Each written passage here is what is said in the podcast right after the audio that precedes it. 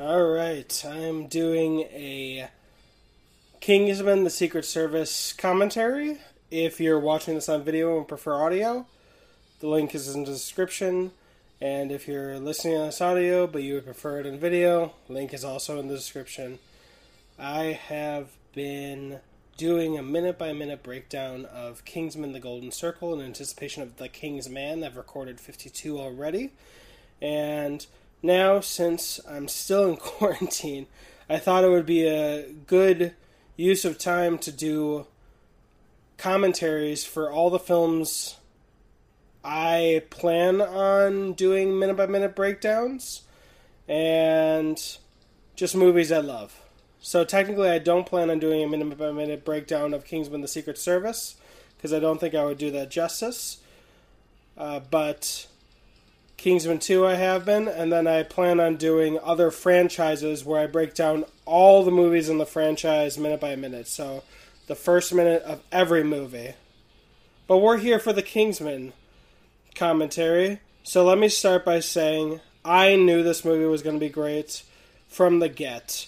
I loved Kick Ass, which was by the same team, and I was so excited for this movie that the first time I heard that they were holding advanced screenings, it was a little late, and the only two places where they had any advanced screening passes left were in opposite directions of Chicago, 14 hour drives.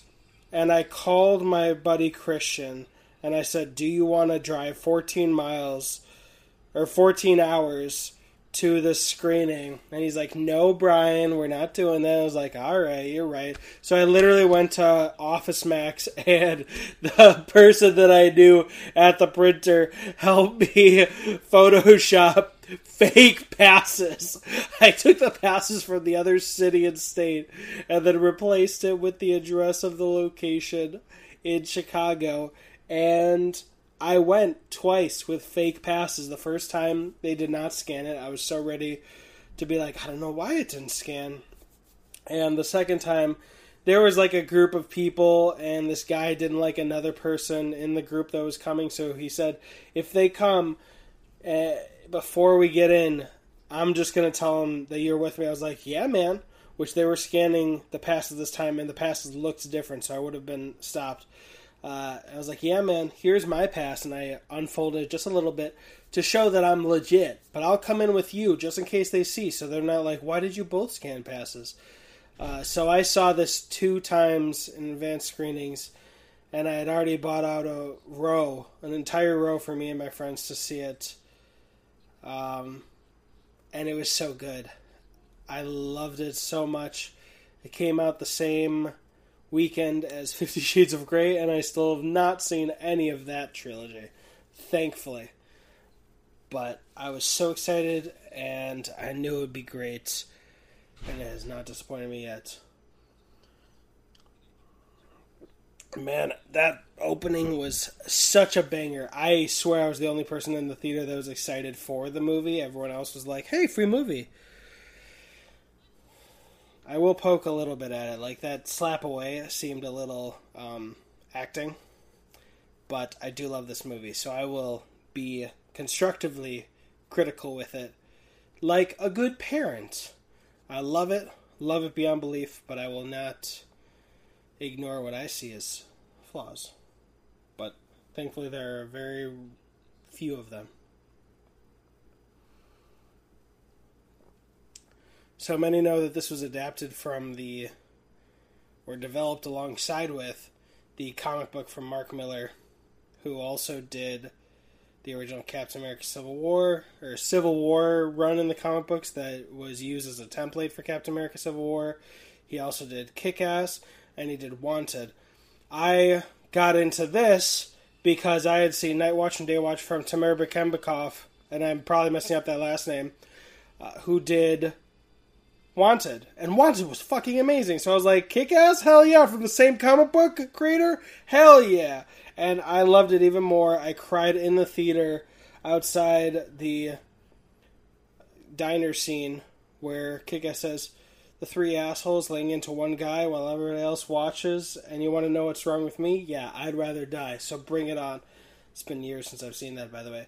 And then because of that, I followed it to Kingsman. The first Matthew Vaughn film I had seen was Stardust in college with a girl, which is also very good.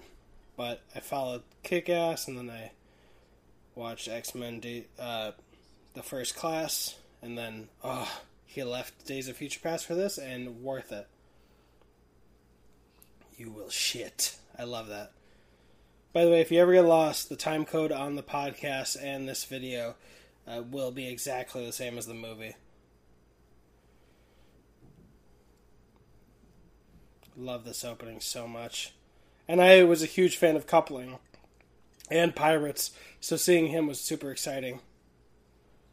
Mm-hmm.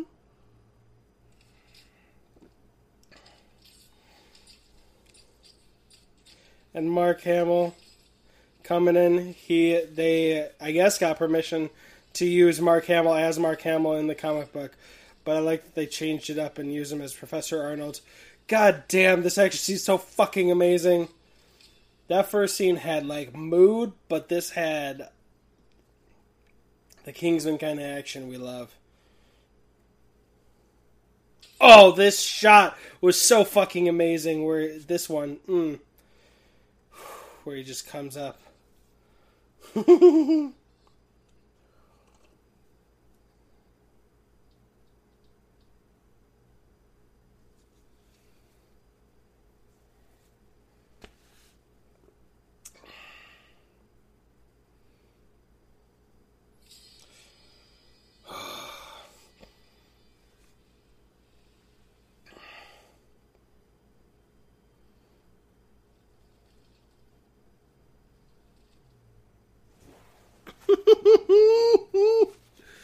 Ah, uh, fucking fantastic.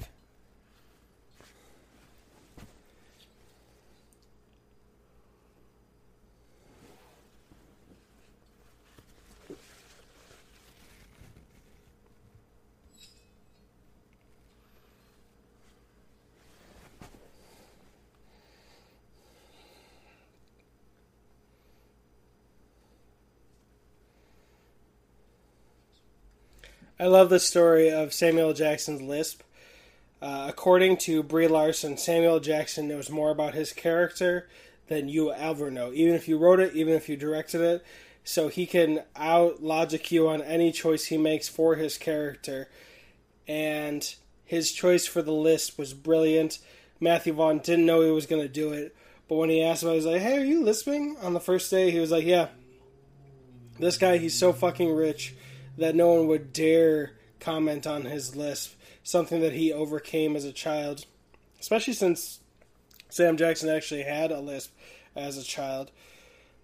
And he was like, all right, let's go with it. Let's see if it works. Um, but it's funny that it's similar to Nick Cage's take on Big Daddy and Kick Ass, where he took a very different kind of talking pattern that the editor said would be very difficult to edit around.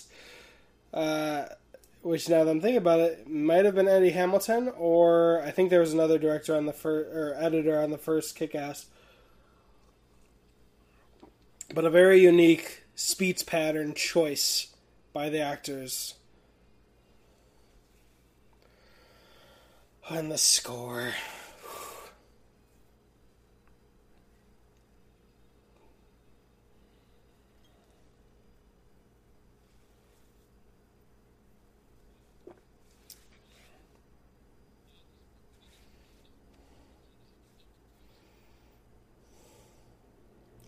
I love the idea of asking Michael Caine to do this and being like, if you do this, you'll never have to stand while we're filming.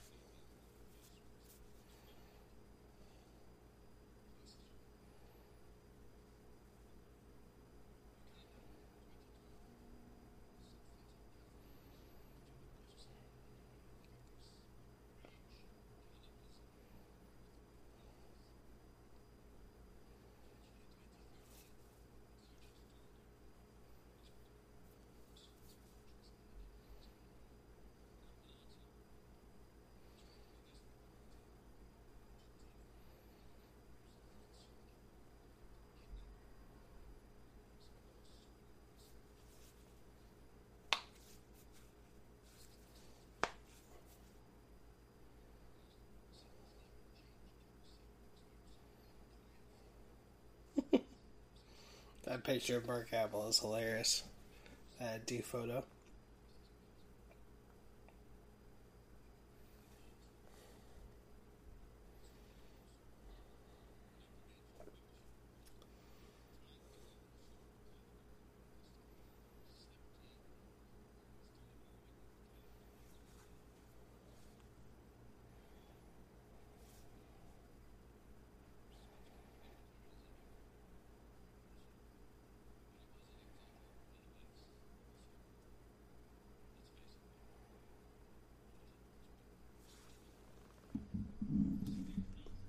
You're a snob.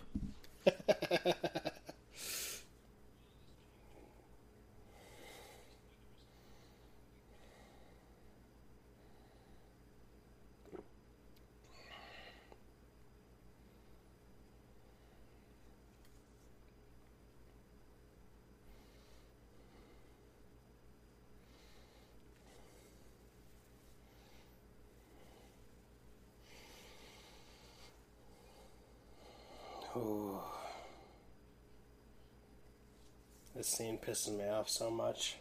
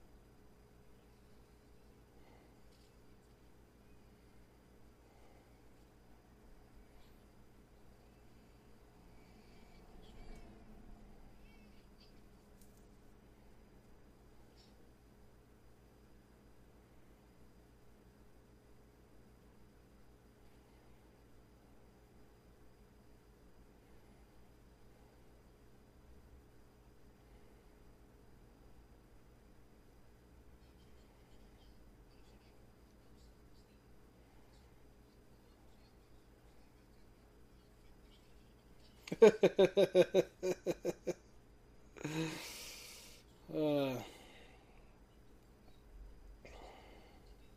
still can't believe that Jamal was the only friend to come back for the sequel. It's a bummer. Love Brandon and the the meth addicts, but you know, it's funny.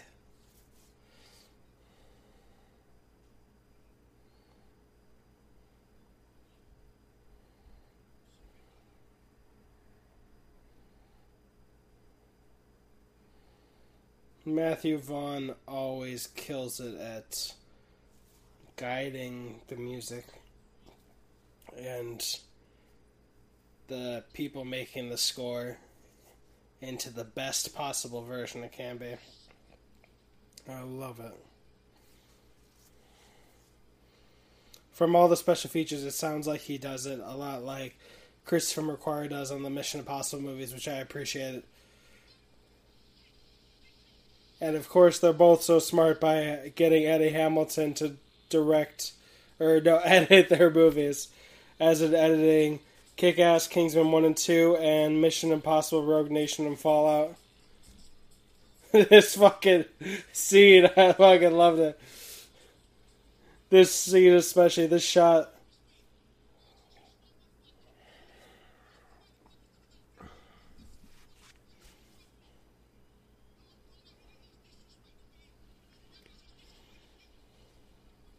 Oh.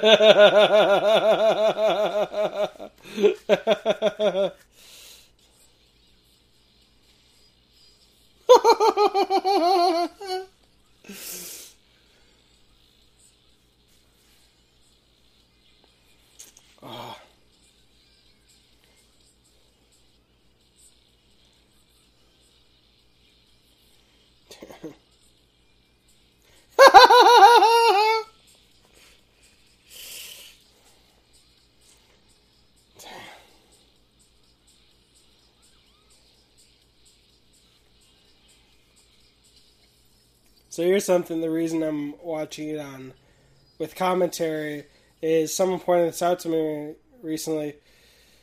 We all thought it was a cat, but the subtitles show that Jamal says foxes are vermin because So he saved the life of a fox, not a cat.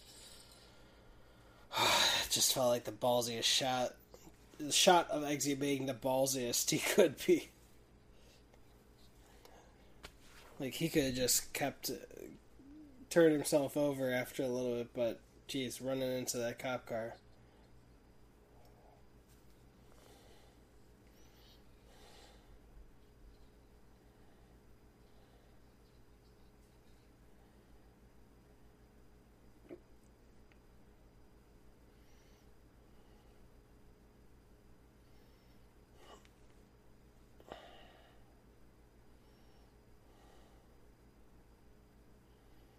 I love how in movies you just break a chain without really breaking it, just by pulling it a little bit. They do that in Pirates of the Caribbean too.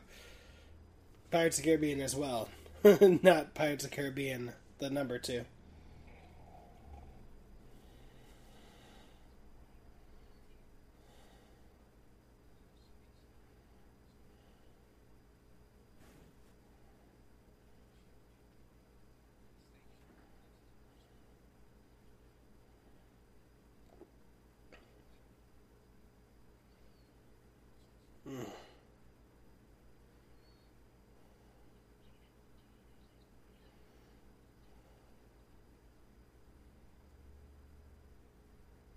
Oh, he's such a fantastic actor. I love Taron Egerton.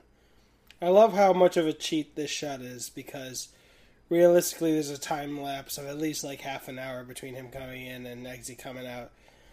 But when you're indie filmmaking, which this essentially is, in comparison to other bigger budget projects, how that would have, how they would have uh, taken care of it. Right, this isn't indie filmmaking, but Kick Ass definitely was. That was self funded, or he uh, did it independently outside of a studio at first.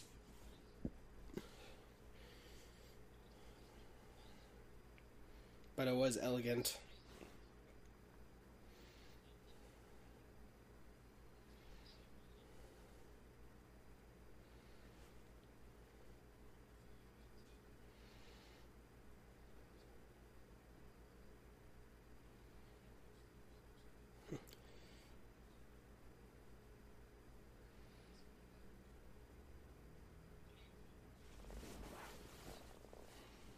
Would love it if he was like, I was considering lepidoptery.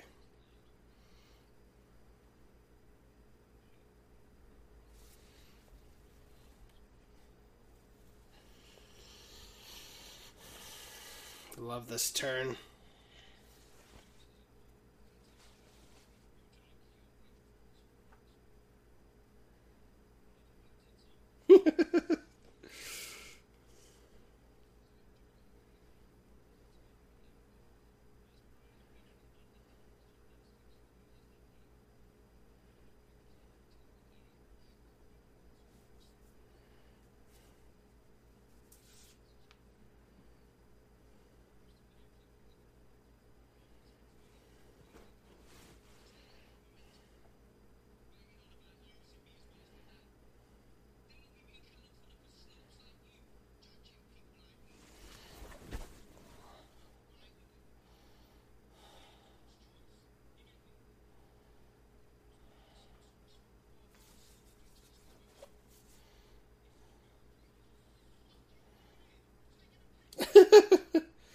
So in the first Kick-Ass movie, Matthew Vaughn wanted them to call Kick-Ass uh, to say that there was a rumor he was a rent boy, which is a young male prostitute, but it didn't translate, so they had to fall back to the rumor is that he's gay and uh, I love that eyelash flutter. But I say that to point out that the next movie that he had complete control over of his own franchise making, uh, he finally got to have his rent boy line here. I just love that he got to do it.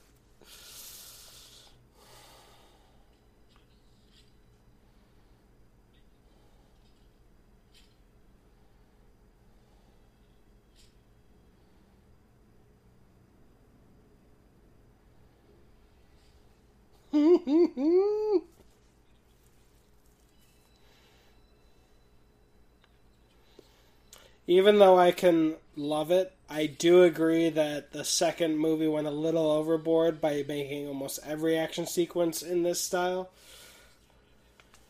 Because there's a better balance, just since they were learning it and getting it good. But uh, what a beautiful way of filming a fight sequence it is.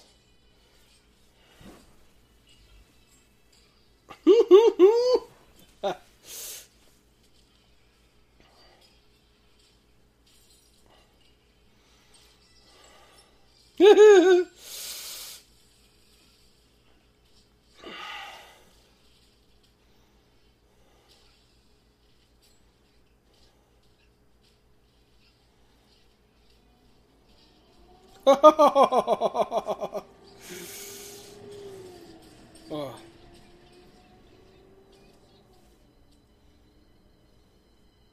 You dirty fucking, dirty fucking, dirty.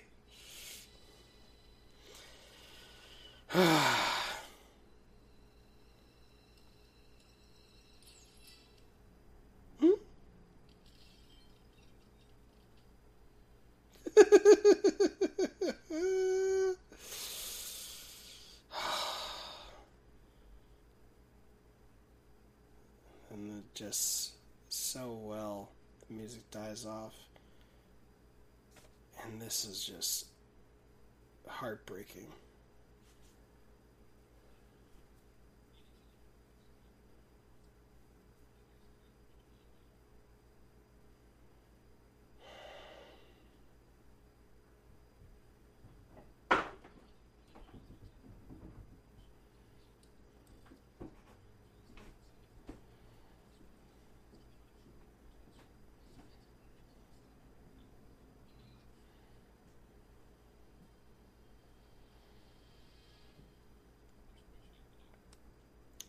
Now, here's one of the flaws coming, or the things I think that could have been better, is not focusing so much on that hand or just having a wider shot. Because when you see that as a move of the camera, you're like, oh, he did something just now.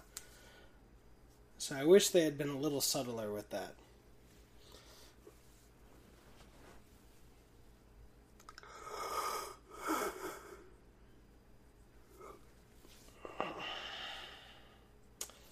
And to point out that he, they had the orange hat.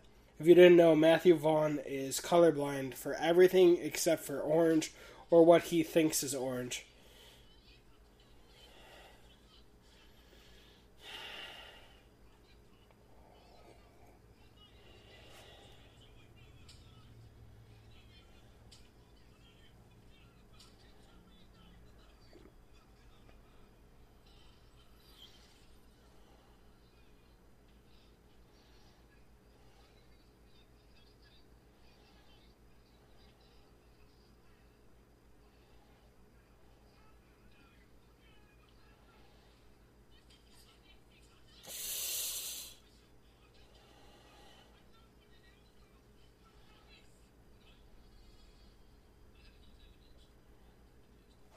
Orange room.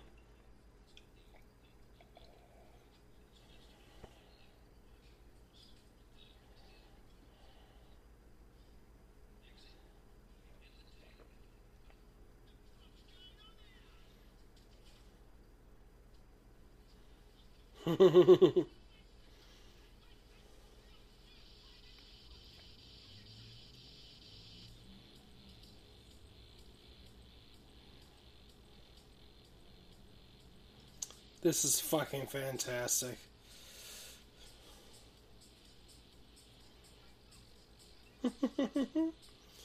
when parkour was just blowing up, especially because it was used in Casino Royale, or when it was used, it was blowing up right before Casino Royale, but then just having those little flourishes just so that he is very resourceful and the foundation is there in terms of skill to build upon when he gets trained as Kingsman. I love it.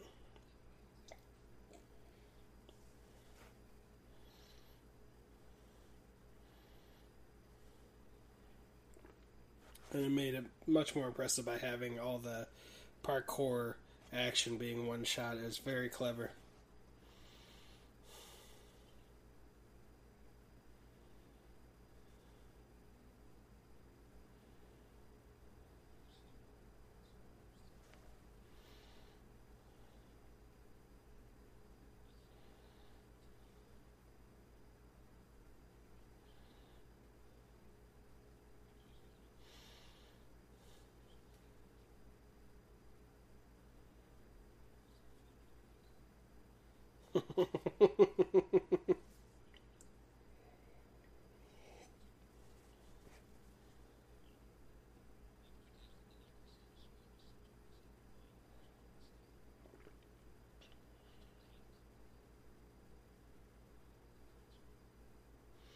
You're my fair lady.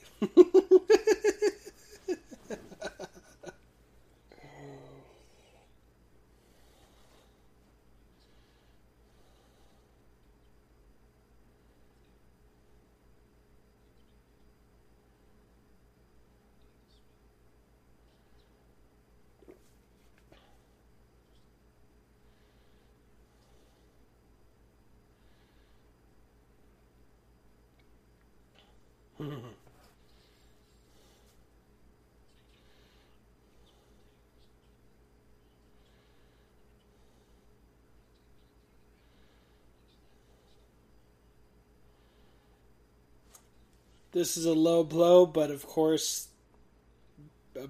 bad CGI.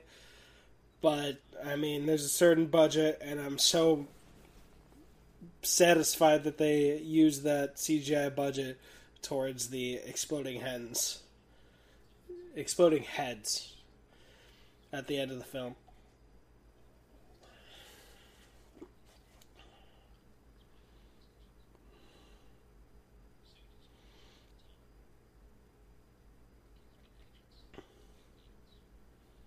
And of course, love this line.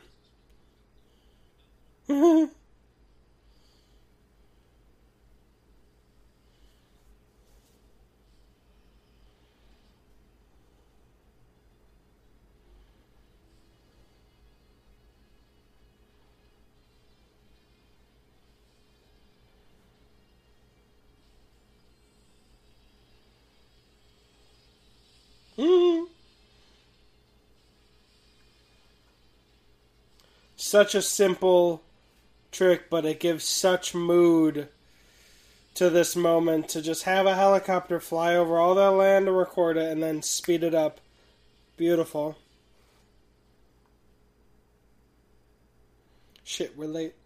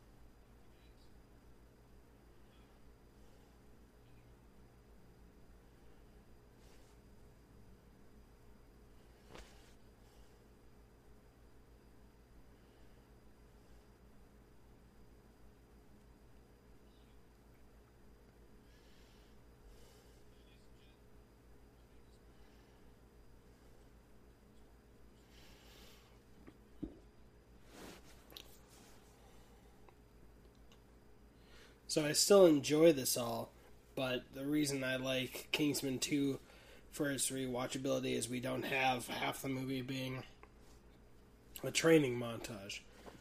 Stretched out, of course, but I just find more out of the action sequences and the conflict in those action sequences over them all almost drowning or them jumping out of an airplane and thinking they don't have enough parachutes great sequences, especially for the first time. Oh my gosh, so fucking heart pounding in that jumping out of the plane bit. But the second time, it's obviously going to have a lot less because you know, and there, it's not conflict between two people. It's just one person's struggle to survive. I hope Rock season three.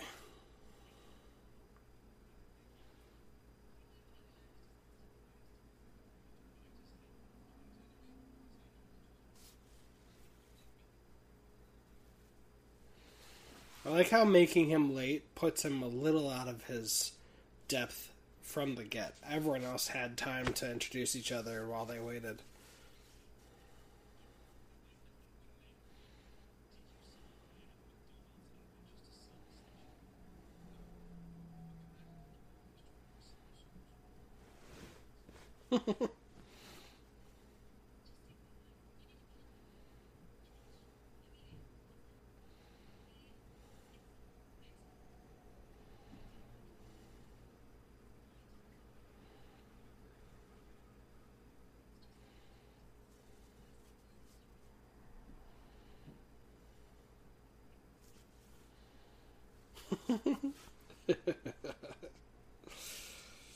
oh.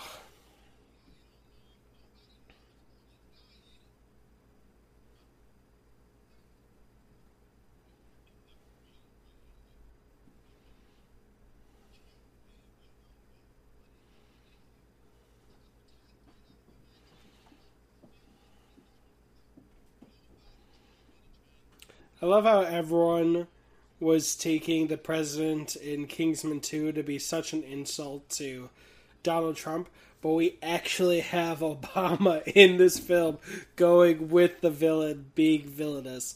It's, it's equal opportunity uh, sh- shot taker, equal opportunity shot taking at presidents, no matter what political line they're on the side of.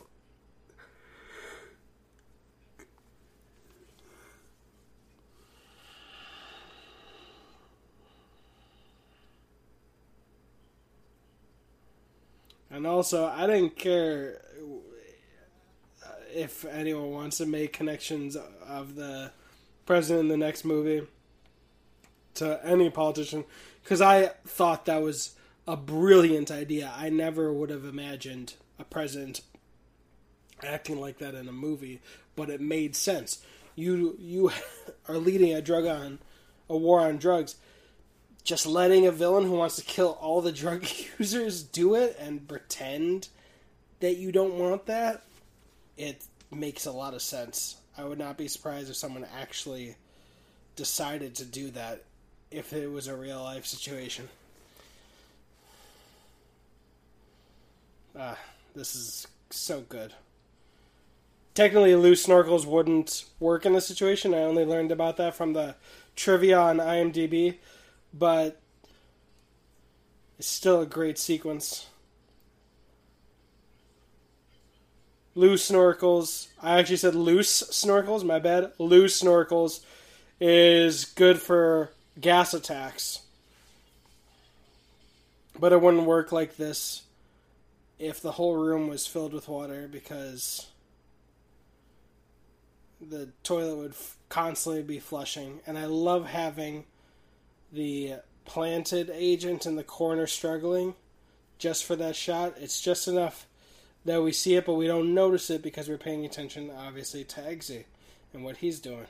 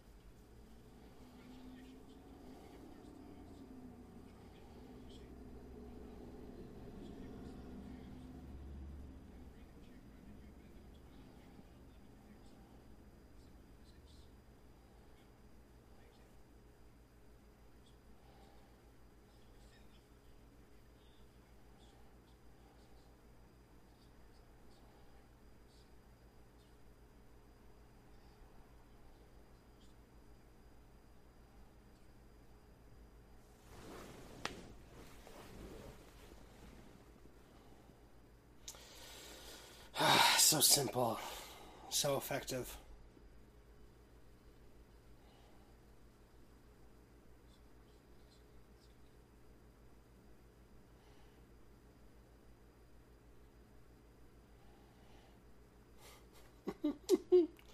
I love Mark Hamill.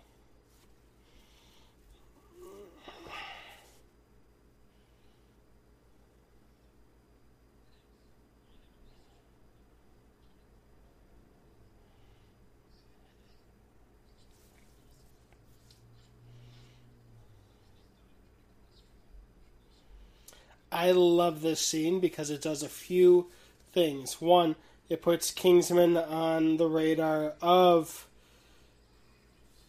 uh, Richmond Valentine, or rather, not on his radar, but gives him more information in terms of the first guy that they caught trying to uh, rescue Professor Arnold. But then also, because it gets all over Harry's face, it gives them excuse to take Harry out of the story for a little while and not just spin their wheels by giving him busy busy work. Because if you think about it, they need to give Eggsy enough time to train to be a good Kingsman agent. But at that point, then you're like, what is Harry doing for all this time? But since he actually got into a coma because of the explosion. Now we have a reason to take him out for a little bit. It's a cheat. You, could see it as a flaw, since they couldn't come up with something else. But I appreciate them not wasting our time with busy work that they could have given Harry to do instead.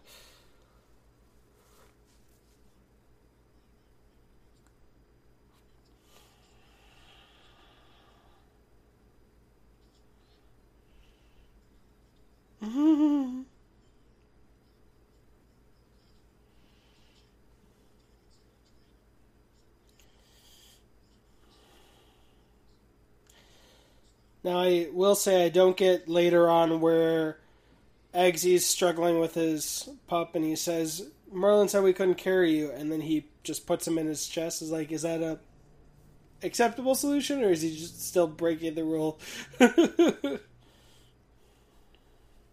Ha ha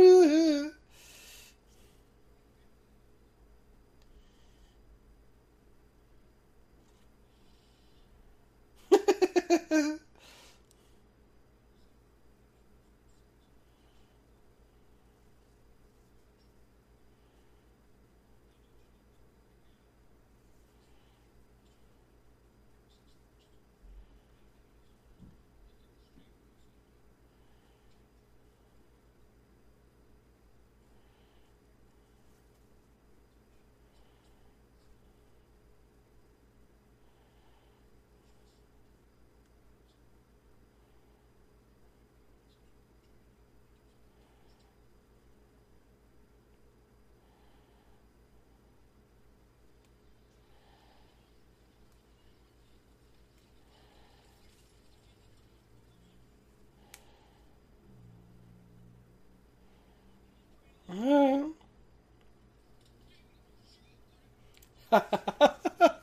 and I love the JB joke. For a long time, I've been thinking it's crazy that there's a few like secret agents and police force type of things where they have the initials JB, James Bond, Jason Bourne, Jack Bauer. I was like, how do you make a joke out of that? How do you point that out? And then this did it perfectly later on, and I loved it.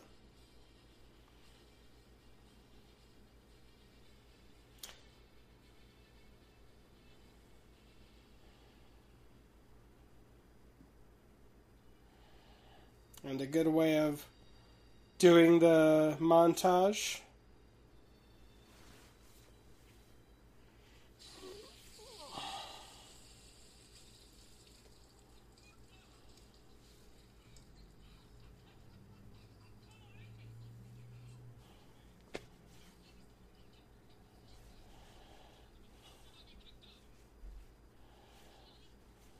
Ha ha!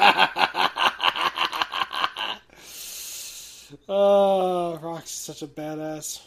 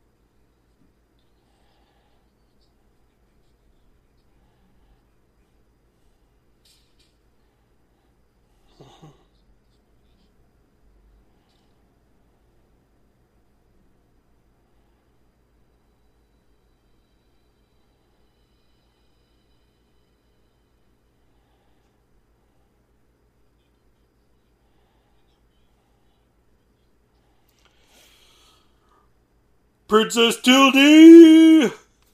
I love that they brought her back for the second one. I was shocked, as everyone was, but I think they did great, and I can't wait to see the balance between being a prince and a secret agent in the third one.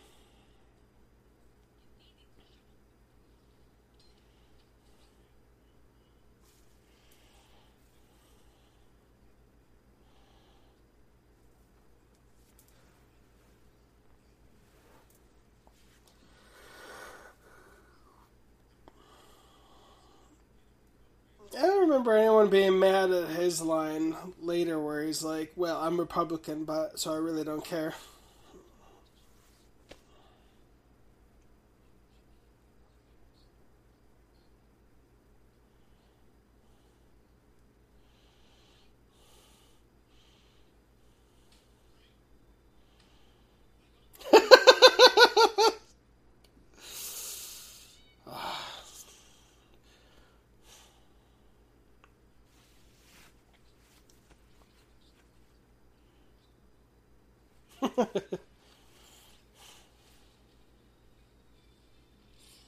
Oh, I love those animal noises when she goes to run. Damn.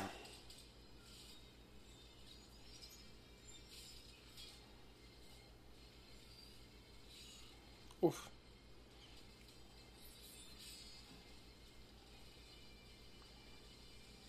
Oh, oh, damn.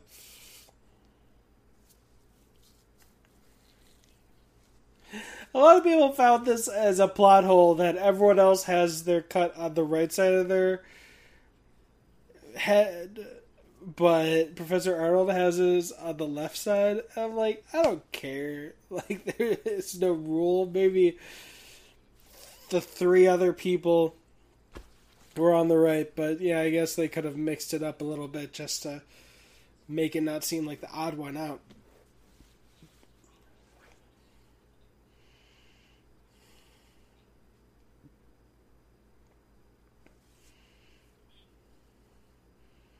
Elegant way to cover half the people not making it and not making them being kicked out seem repetitive with the other two times.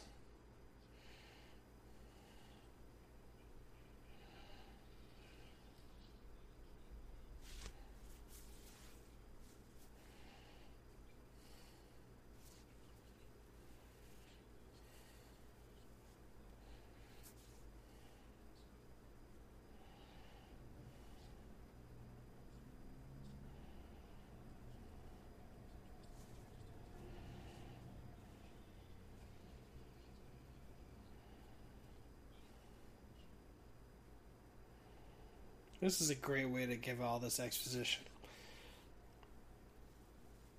And I love that they don't have immediate suspicion for Richmond Valentine.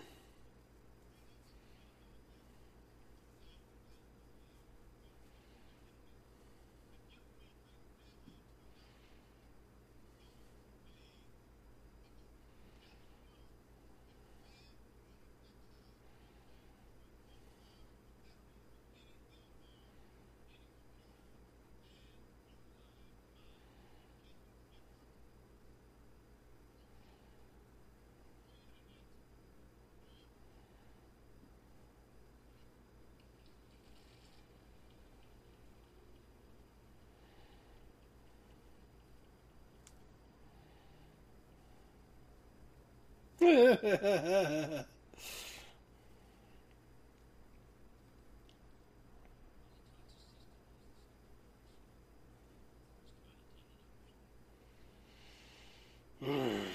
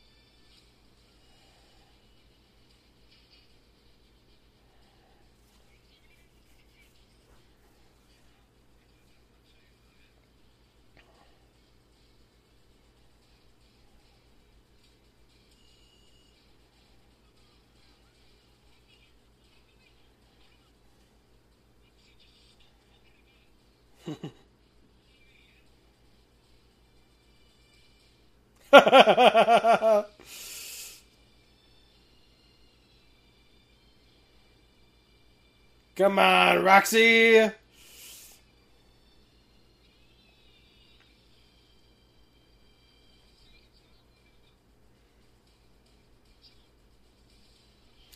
Woo!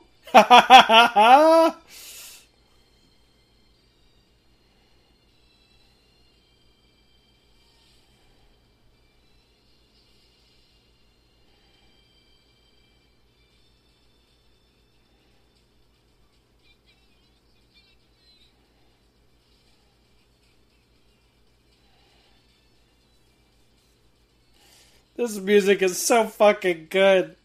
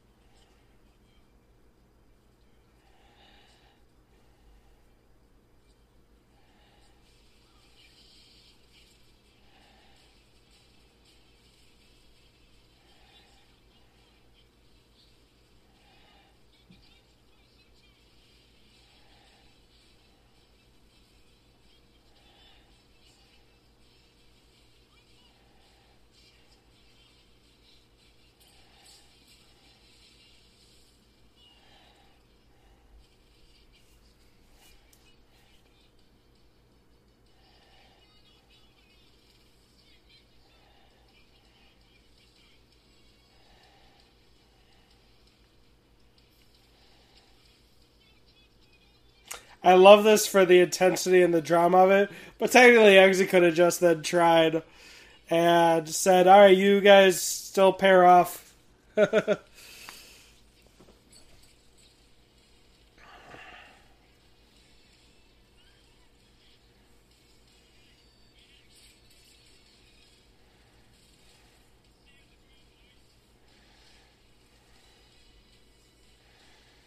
Final three.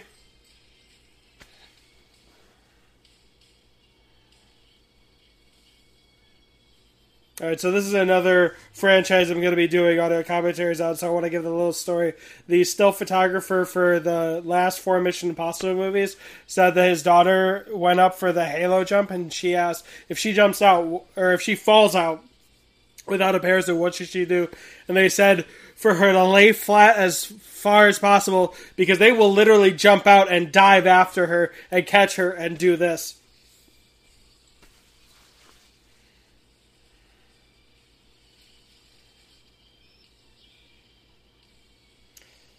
But I'll say, if they can make a new record by doing this and hitting the ground, then people could die doing this while for the Kingsman.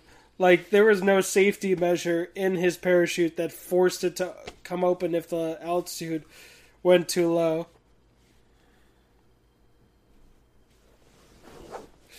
But that was fucking badass.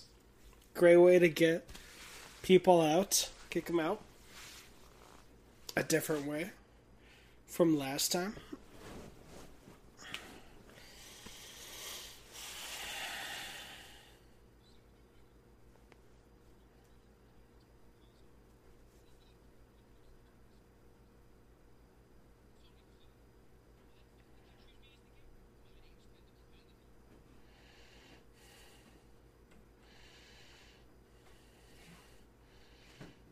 Having him still have a parachute would not have helped if he fell and died.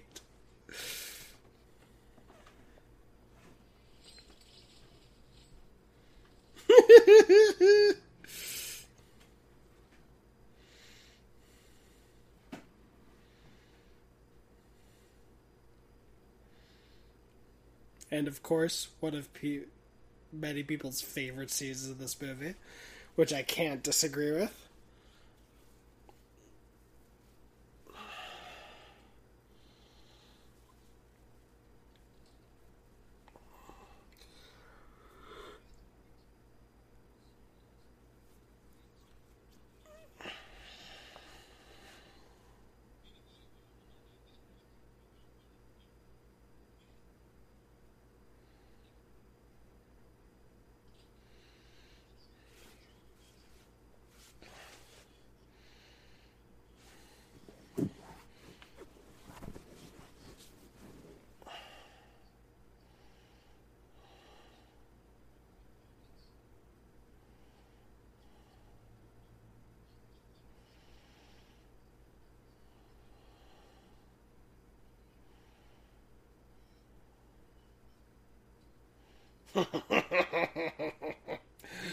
and the misleading us with the music and the slow build up.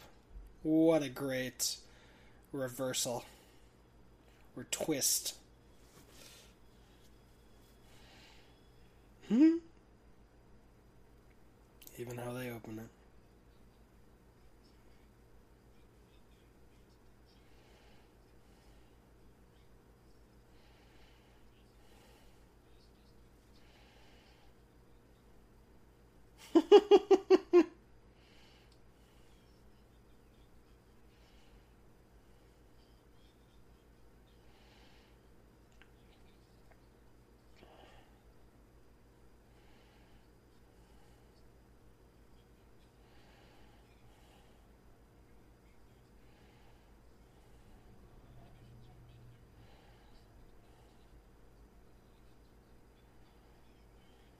it's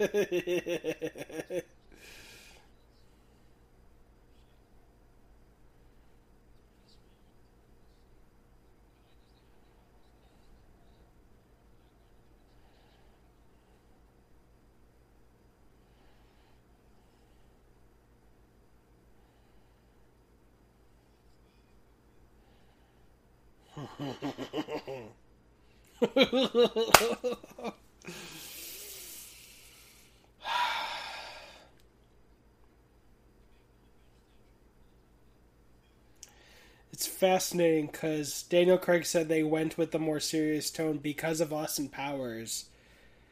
And I love Casino Royale.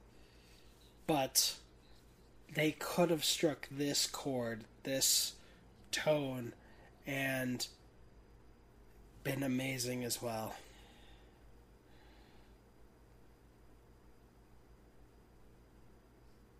And it wouldn't have felt like it was in the same tone of Austin Powers.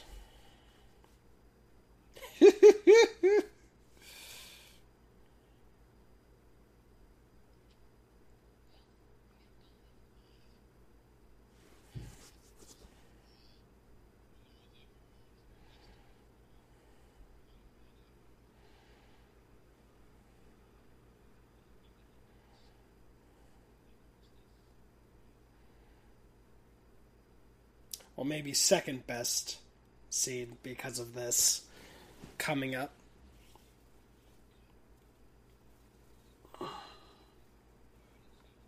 Kentucky, home of the statesman.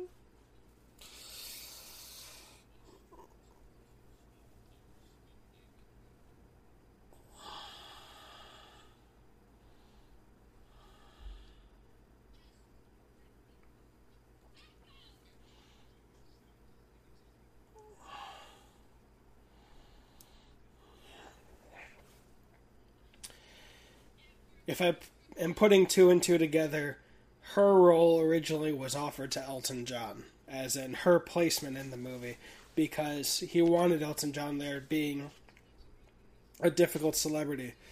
Uh, so I don't know if it would have included her or he would have been there and she wouldn't have been. But I enjoy his use in the second, even though I do agree it's a little much Like there could have been a scene or two cut, and it would have felt better. And I don't mean cut Elton John's action sequence, but because that was so insane, I love that. but every scene that he's in did make sense to me in the sequel. And then another thing, uh, NLP was of the times. Now the it's not so hot anymore, which is probably for the best.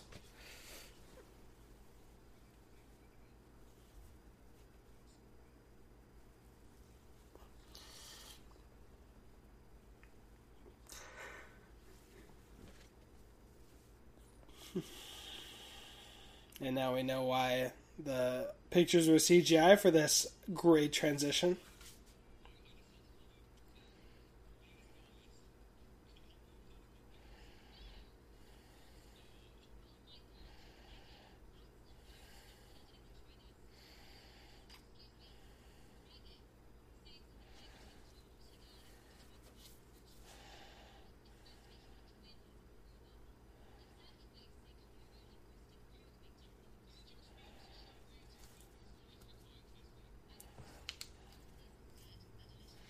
That looks delicious. That would be my drink.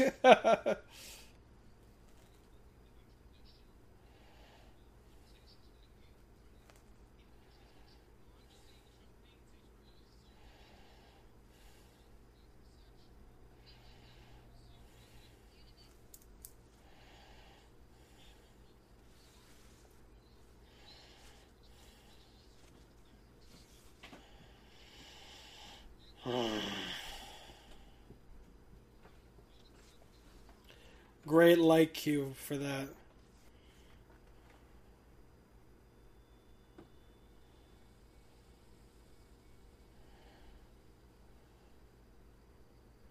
And now the third way they get rid of other candidates. Well, I uh, my bad. There's the fourth when Eggsy gets kicked out.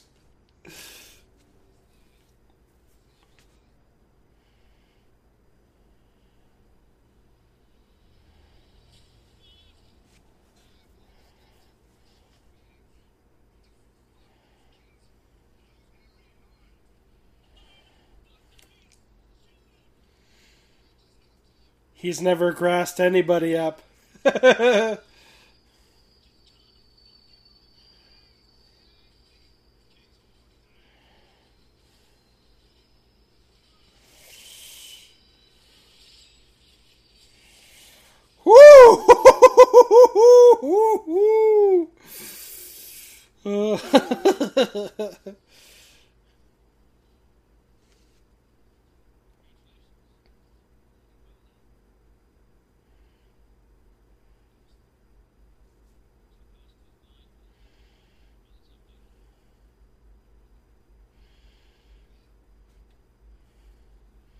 And in terms of not making stuff repetitive, it makes sense to say they Roxy Pass but not need to show it because it would be exactly the same as Eggsy's with maybe a little less language.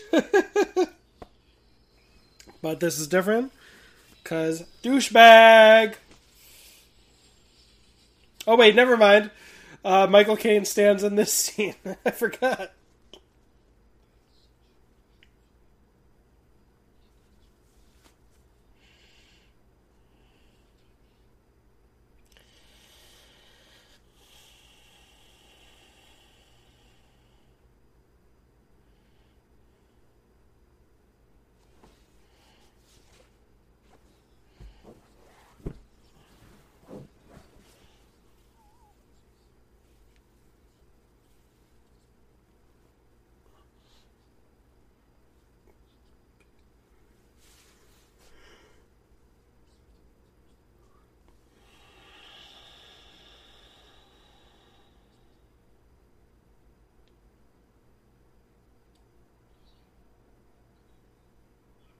Oh.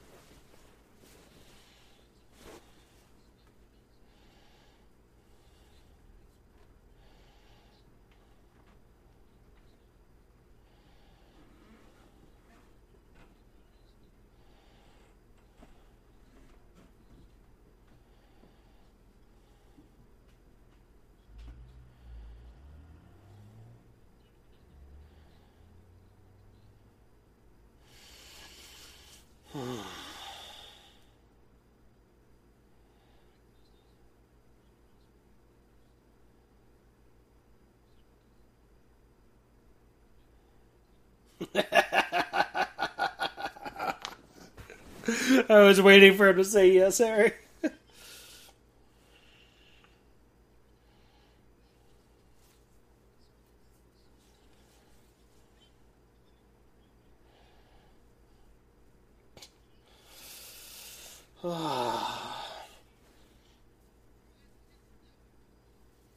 I love how ironic they make him sing that is.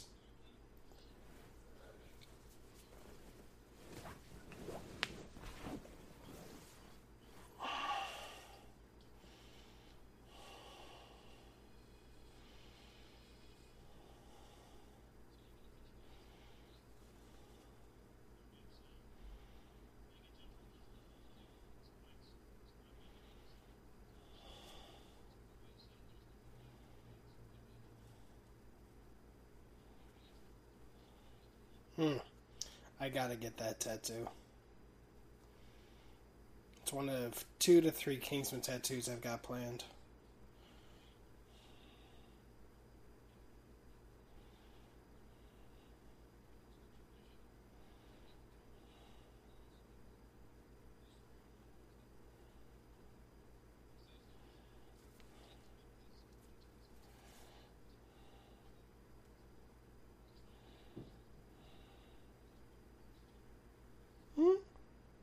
A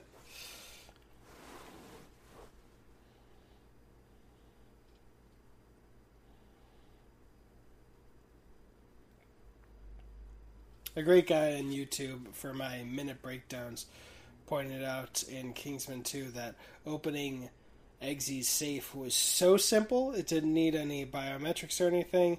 He wondered why it was so simple because anyone could just find it. And then I thought of this you hang your shit on the wrong hook in fitting room number three, and you've got guns, iPads, bombs, poison shoes. Uh, I was talking about the lighter bomb, but then we also saw the uh, perfume or cologne bomb as well. Mm-hmm.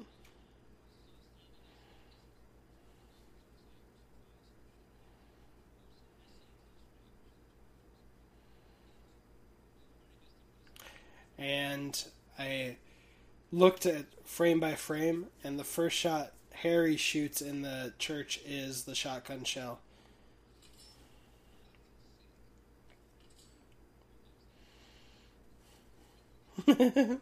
Love that Get Smart reference.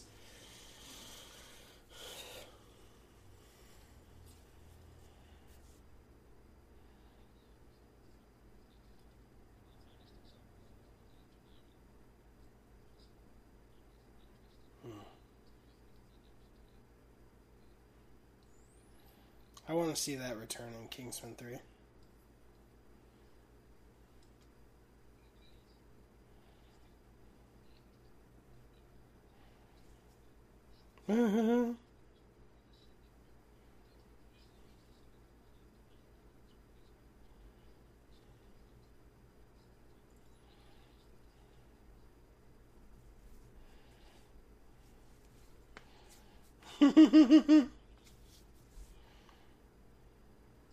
Love this.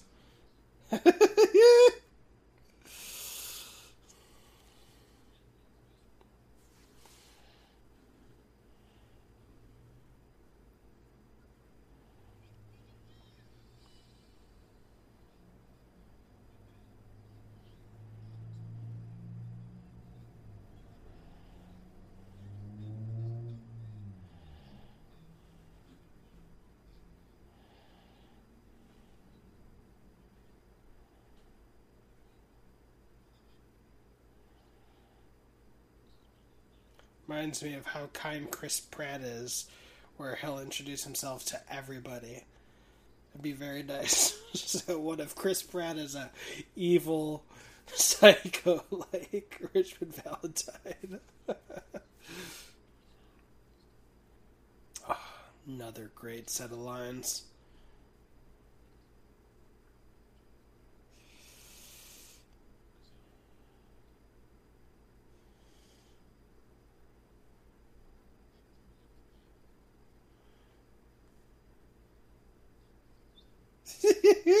I hope that whistle was on set, and if not, that it was added just to punctuate how funny that line is.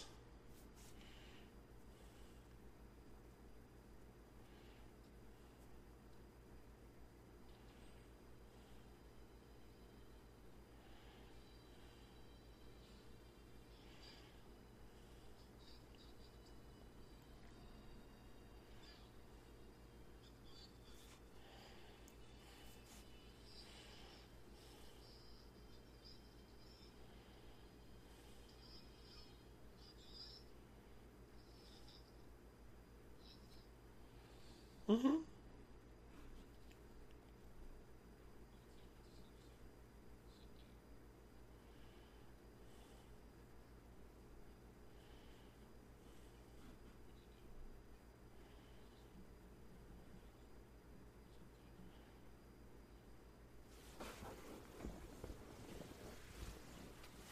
Oh, bravo. I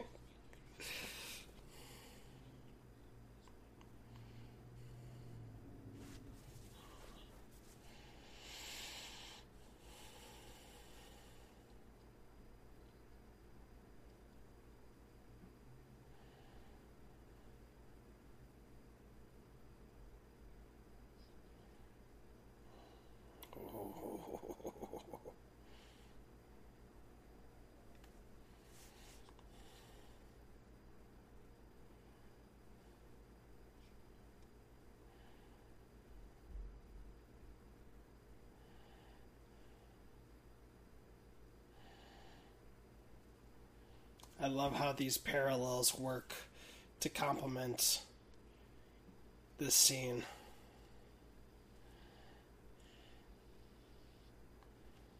How Roxy's shot factors into this scene later.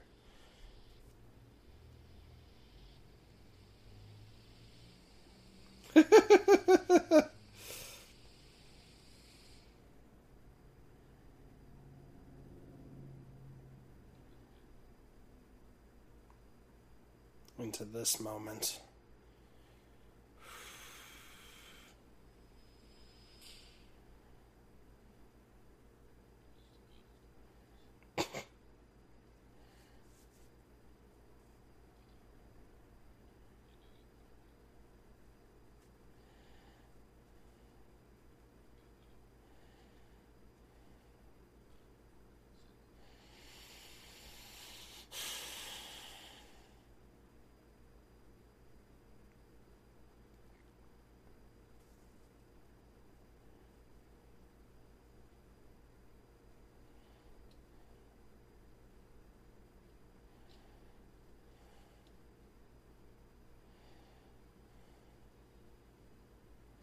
And another standing scene. My bad.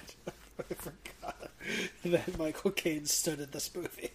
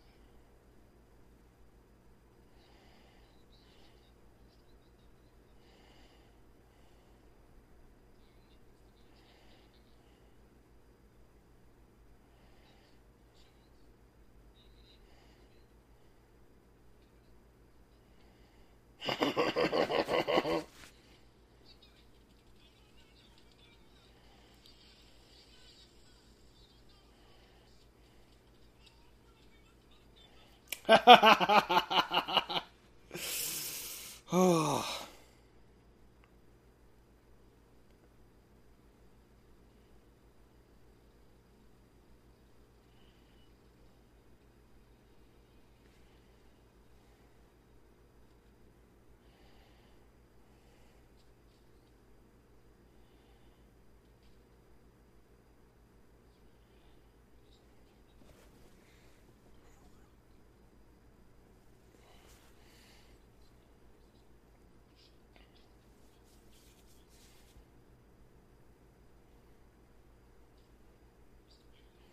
All the butterflies on the wall. I love that we slowly get more and more personal with Harry's life. Our 15 Manson, we get to naturally see his house.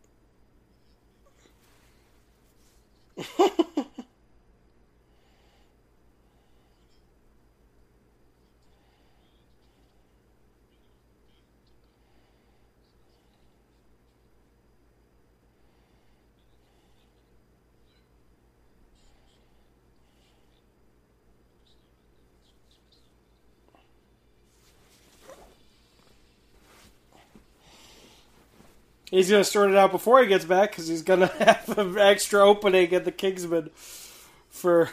see, that was a dark joke, but.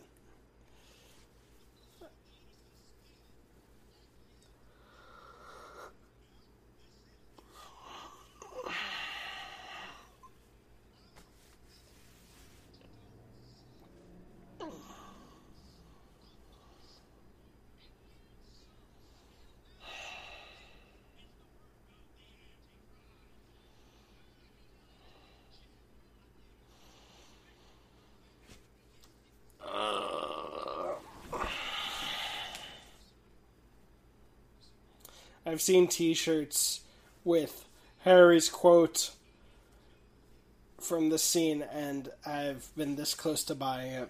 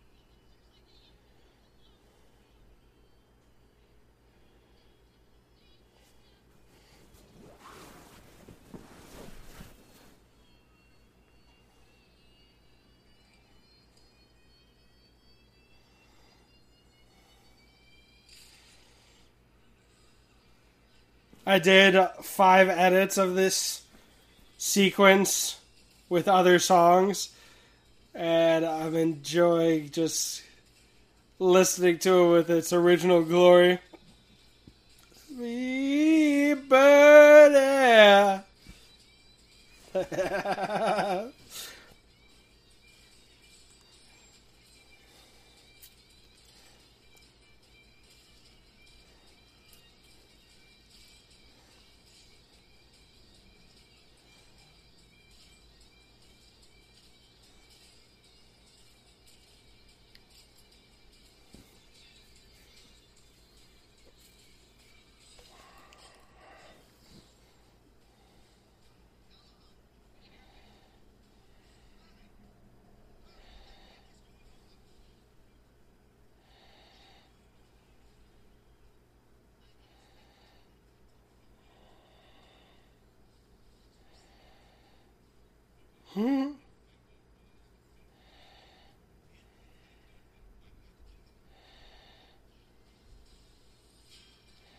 Hmm. Hmm.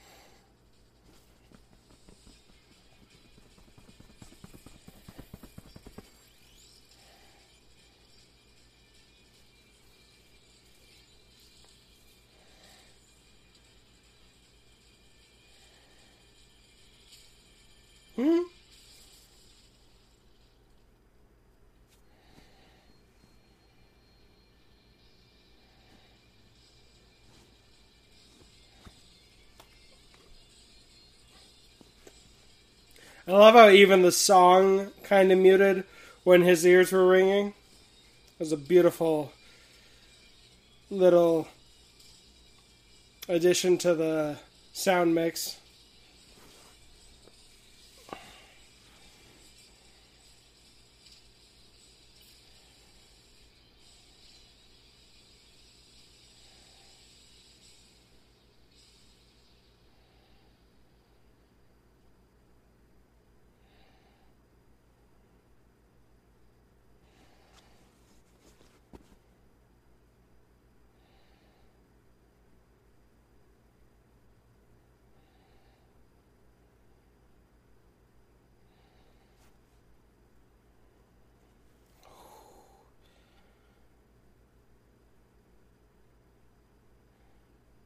that boo in the music when he sees all the dead bodies, and we see it through the view of the glasses.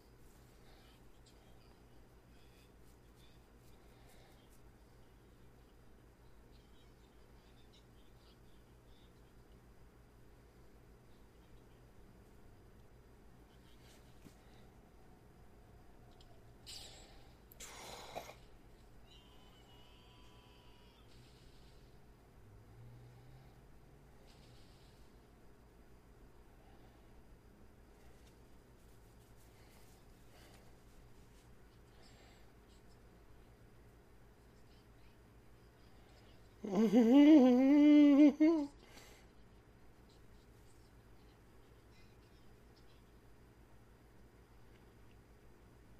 sociopaths justify horrendous behavior.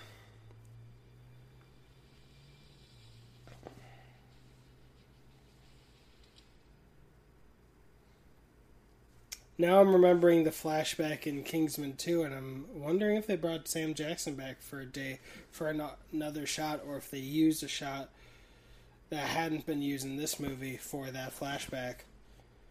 But I just love the idea of him driving away. He's like, where the shit did that helicopter come from?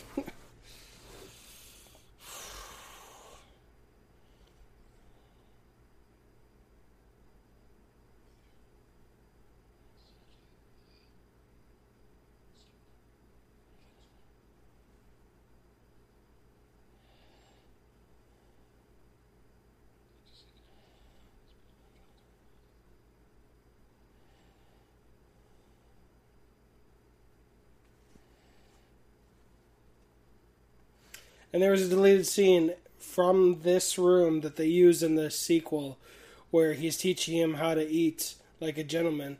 So it's interesting. In this movie, in this cut, he's never been here before. We, uh, we assume. But then we see that flashback in two. So, ah, beautiful. He had been there before.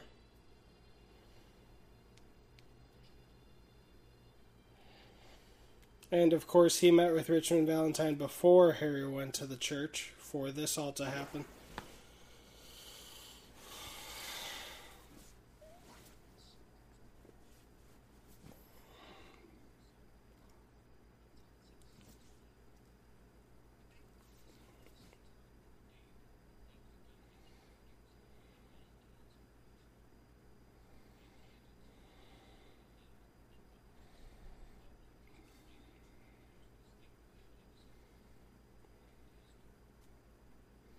Wonder if the reason they mentioned that Galahad had his recordings encrypted and uncrackable was a way to key us into the lie that he's telling already.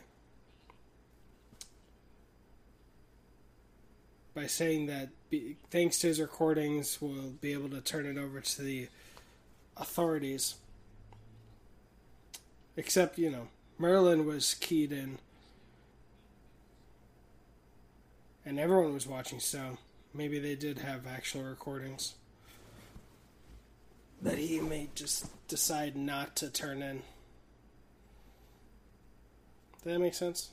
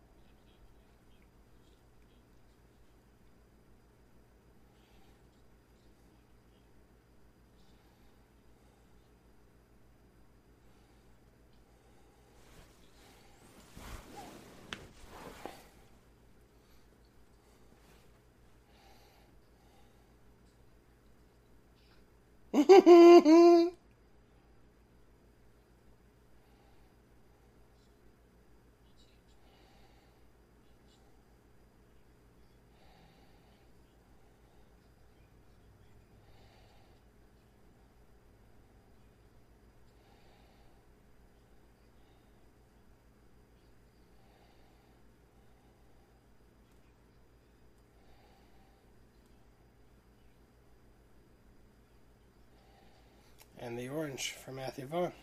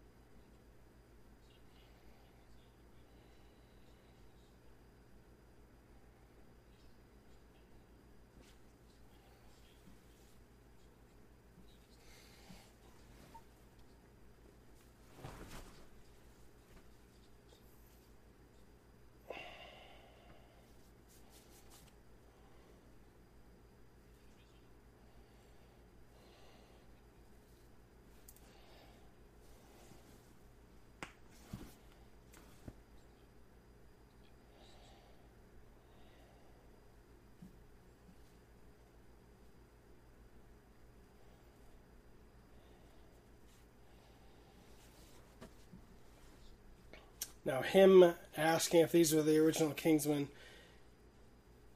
was clever. I appreciated that camera move because it didn't make obvious what he did until we get that little flashback shot, as opposed to when Harry put the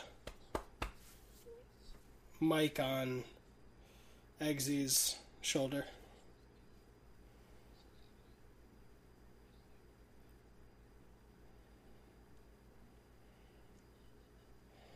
Mm.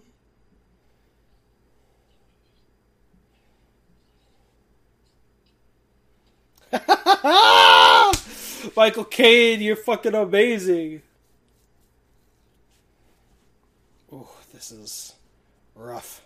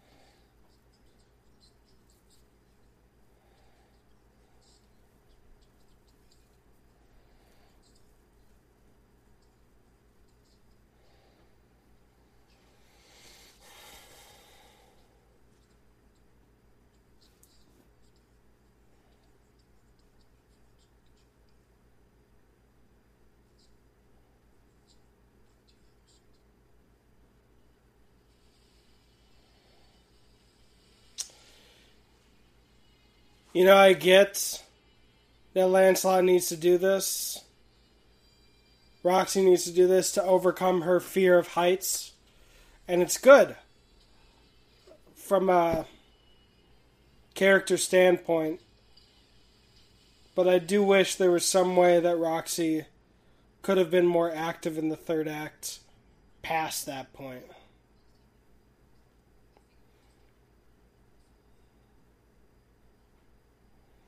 Maybe dropping in and being able to help out in the finale of this, but.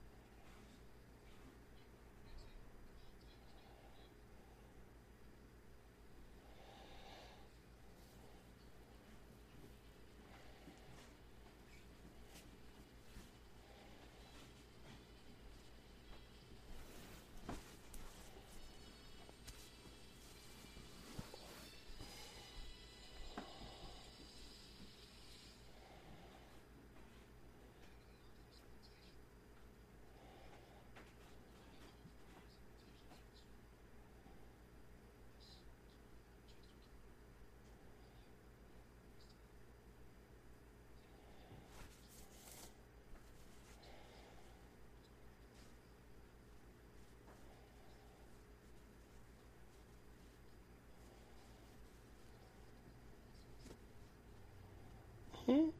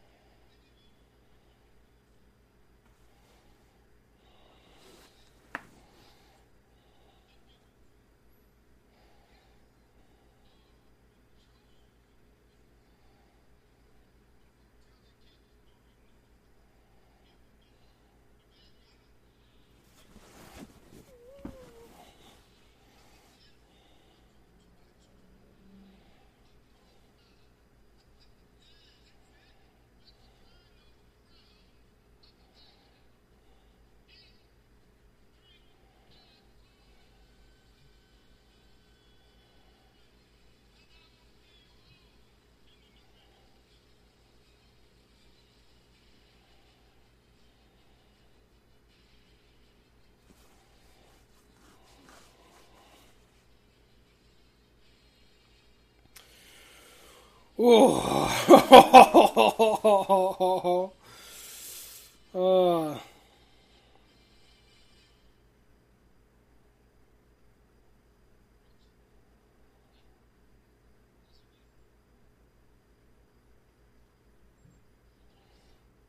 응?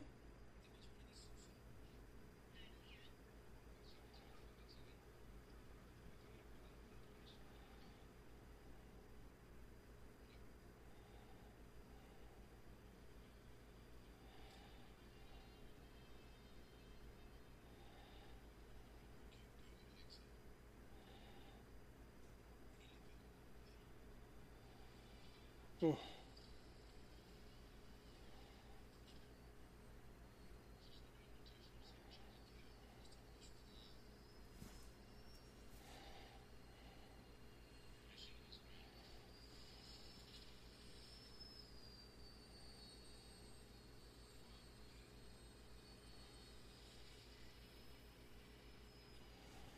uh. Mm-hmm.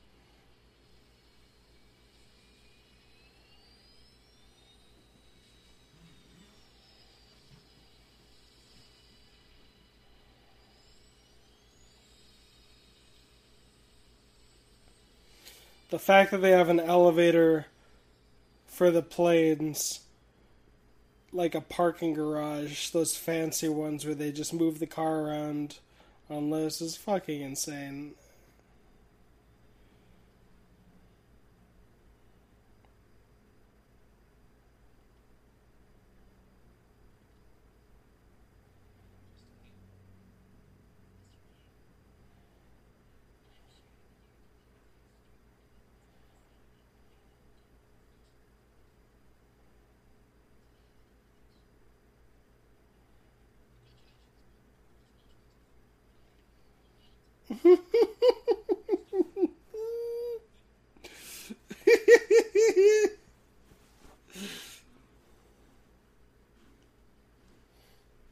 Fantastic.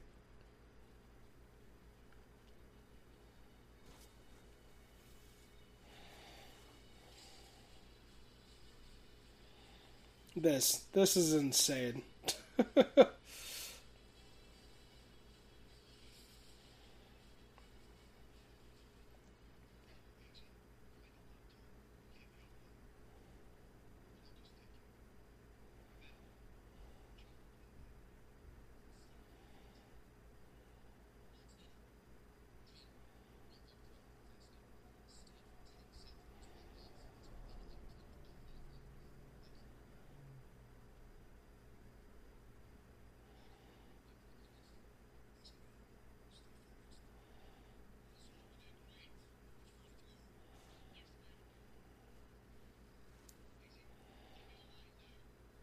That was a great martini order. I am partial to a Vesper though from Casino Royale. myself.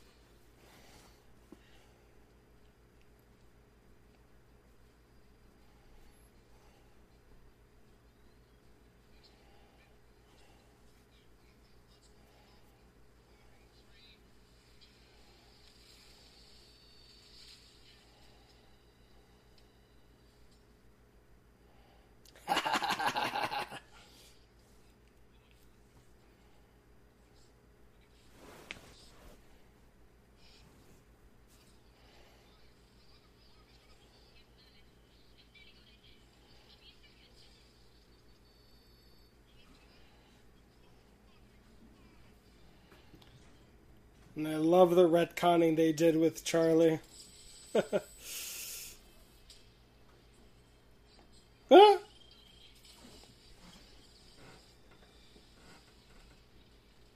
Parkour!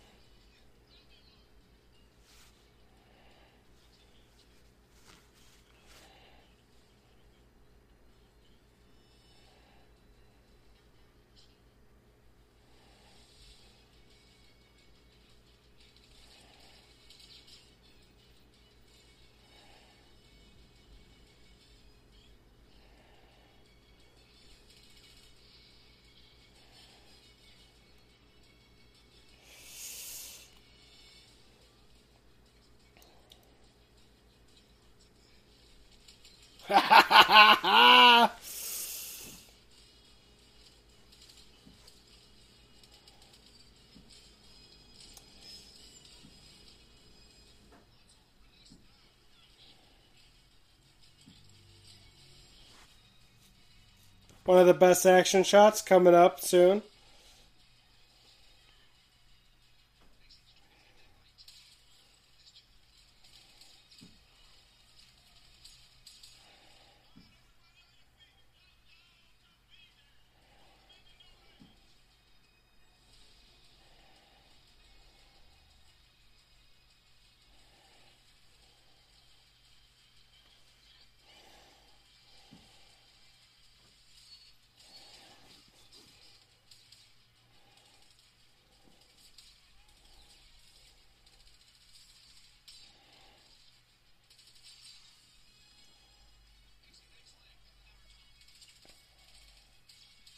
And I believe it's coming up this. Oh shit, boy!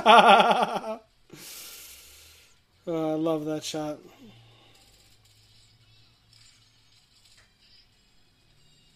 And yeah, we got some face replacement in some of these shots, but it's alright.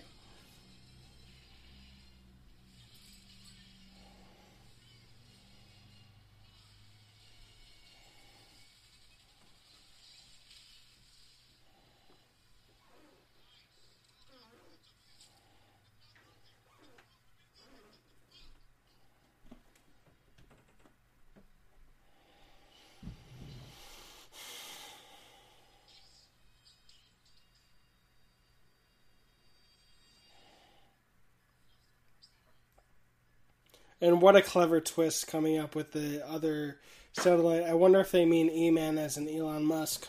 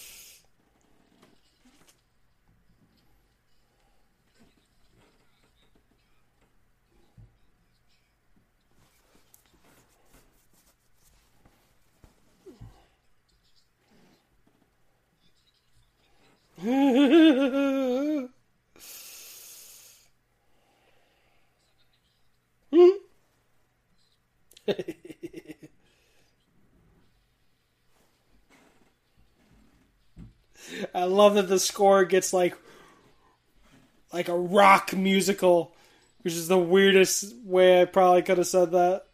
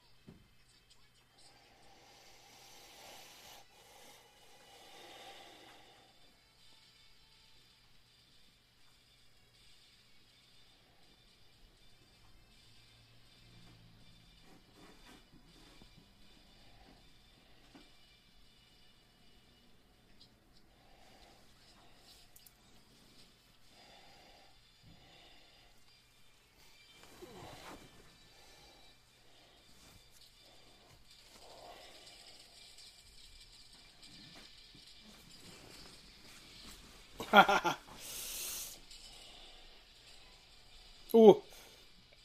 Damn! This was so fucking sick in the theater. Holy shit.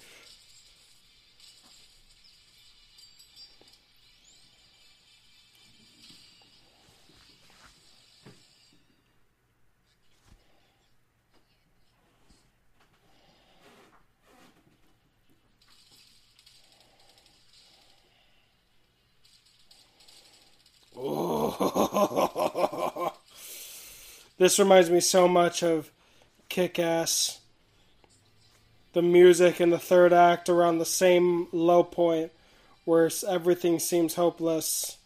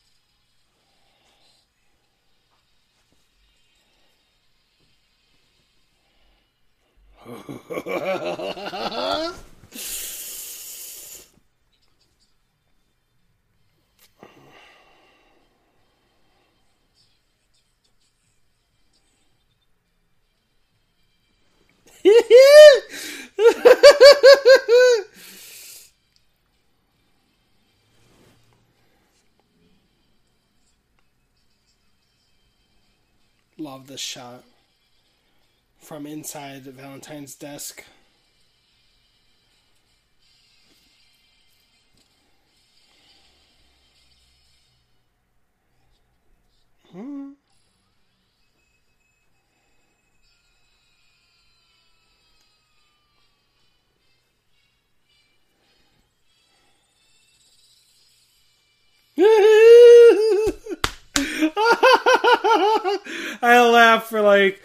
However many minutes straight where this is happening.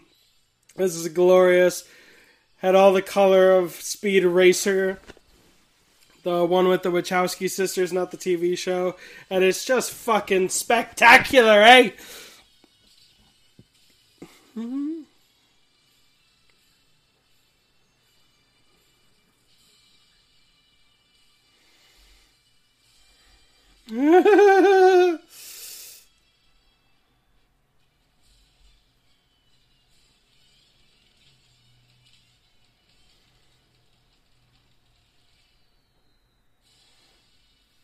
and of course, oh.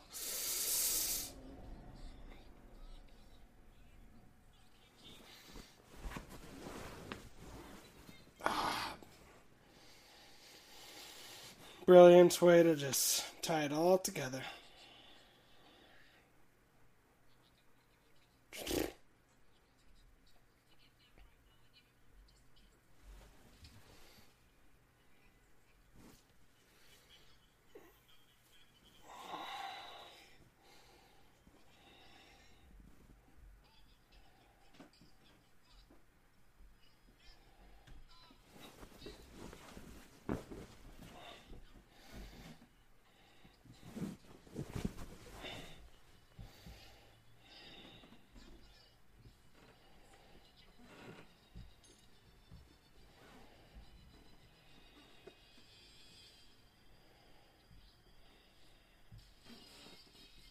I love how ironic this music is as well.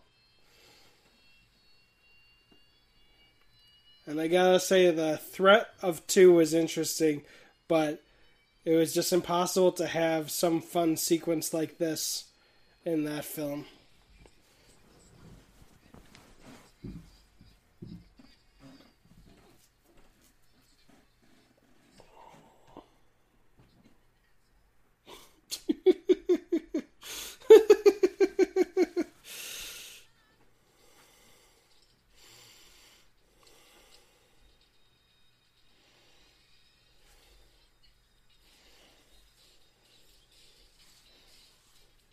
I still can't believe they did shit like this. I mean, that's all CGI, but like that, oh my gosh, freaking insane.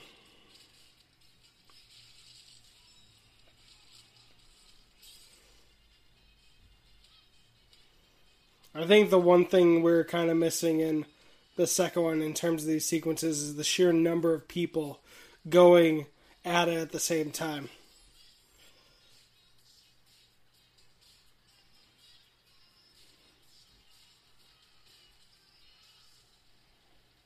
Every other sequence in the second one just didn't have the sheer number of people as it did in this one.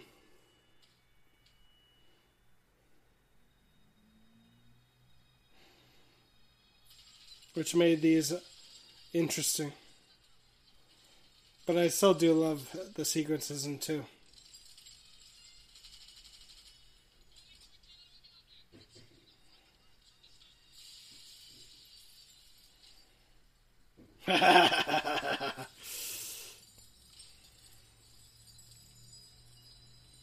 Hoo, hoo, hoo.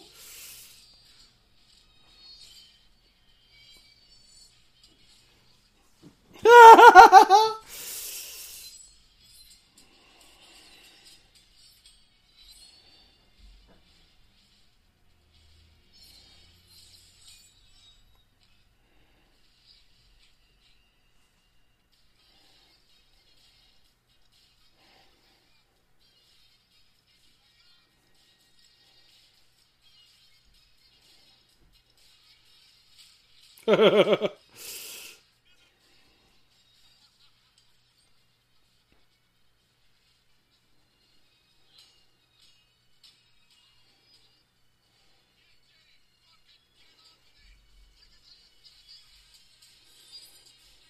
will say they do make a do a great job uh, making us remember about the smaller people,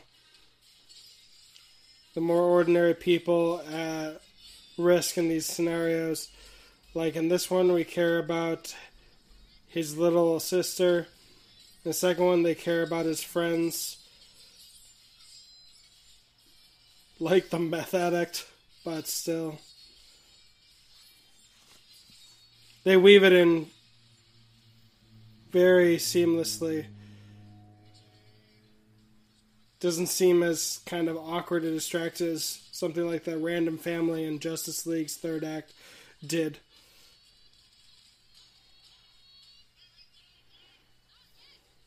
Playing with your food, Gib.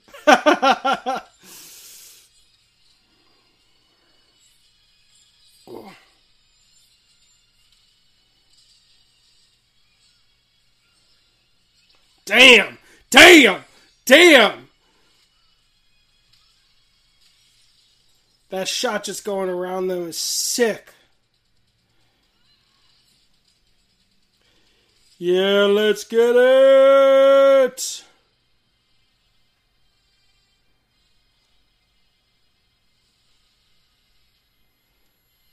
I hate that for these two, especially her, their careers haven't topped the glory of this movie. His has with Rocket Man, and I haven't seen it, but Eddie the Eagle. But she was in Atomic Blonde and didn't have the same excitement around that as she got from this movie. And then she was also in the Tom Cruise Mummy movie, and same thing.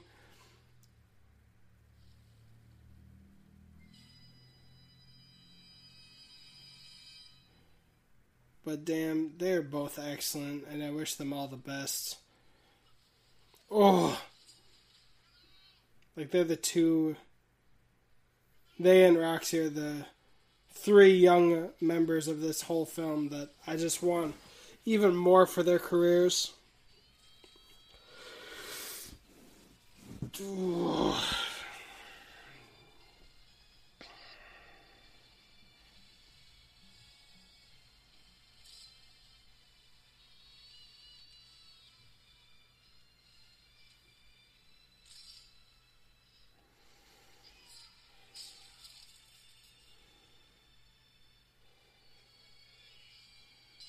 Olympic. I forget what he was up for the Olympics for, but was this it? and then just what a great finish. Dad and Knives Out have great puke finishes. Ooh. Ooh, the blood on his hand. Damn.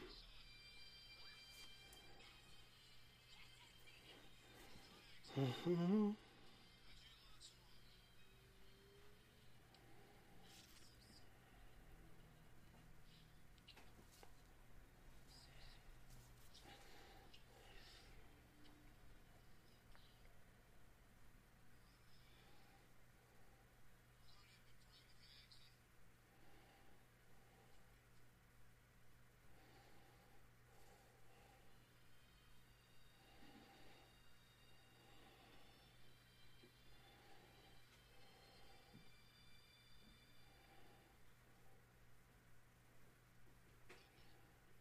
Mm-hmm.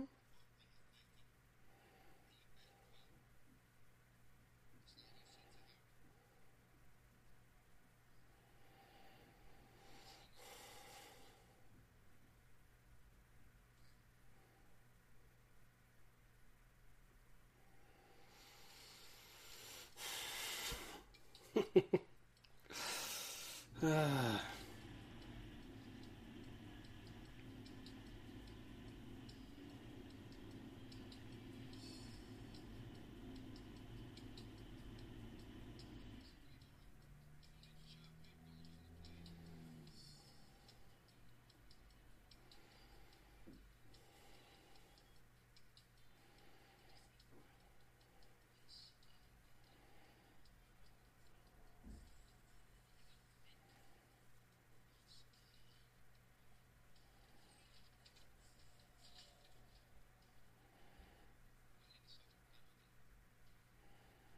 Mm-hmm.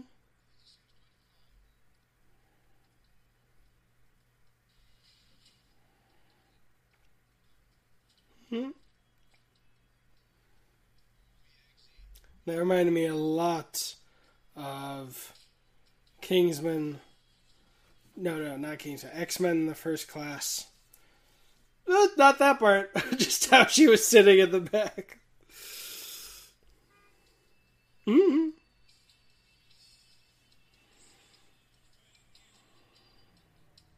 That gold logo for Kingsman is beautiful. Thought it was very interesting that they started with the credits now and then gave us an extra scene.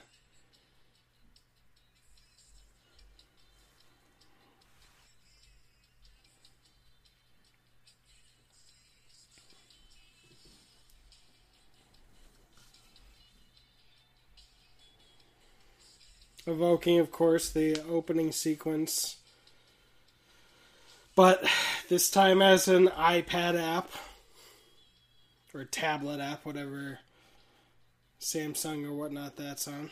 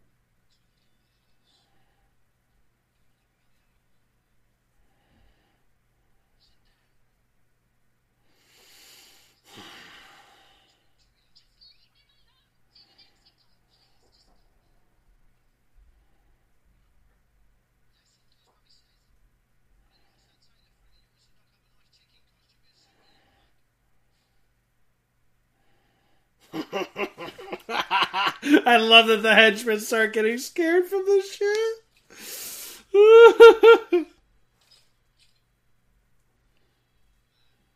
they know what's coming.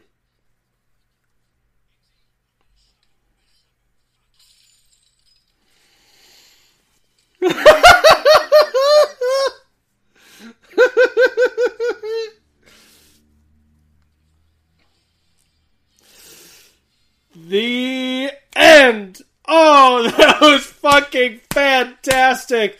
I love this too.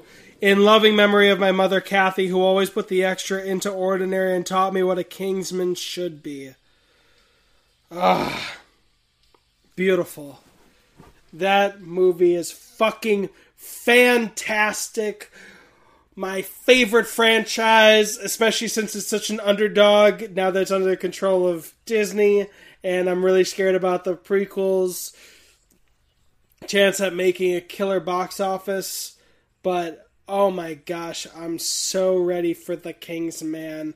I'm so sad it's been pushed back twice now already for a third release date, and I really hope that COVID 19 we kick its ass by the time that it's supposed to be in theaters because it's coming out on my birthday when I turn 31 and if they released it on iTunes right now for $50, I would buy it. I am so excited for it. I hope you enjoyed this audio commentary, video commentary, and as a got a quote Eggsy in Kingsman, the Golden Circle. I'm busting for a P. So if you want to check out the Kingsman minutes that I've been doing, the links in the description. Uh, it might be in a corner if it's on the YouTube video. But thank you so much. And I think I'm going to be doing the commentary for the Golden Circle right after I visit the restroom. I've had a lot of coffee today. Thank you so much, movie dopers. And let's just hang out and talk about this movie. Boom!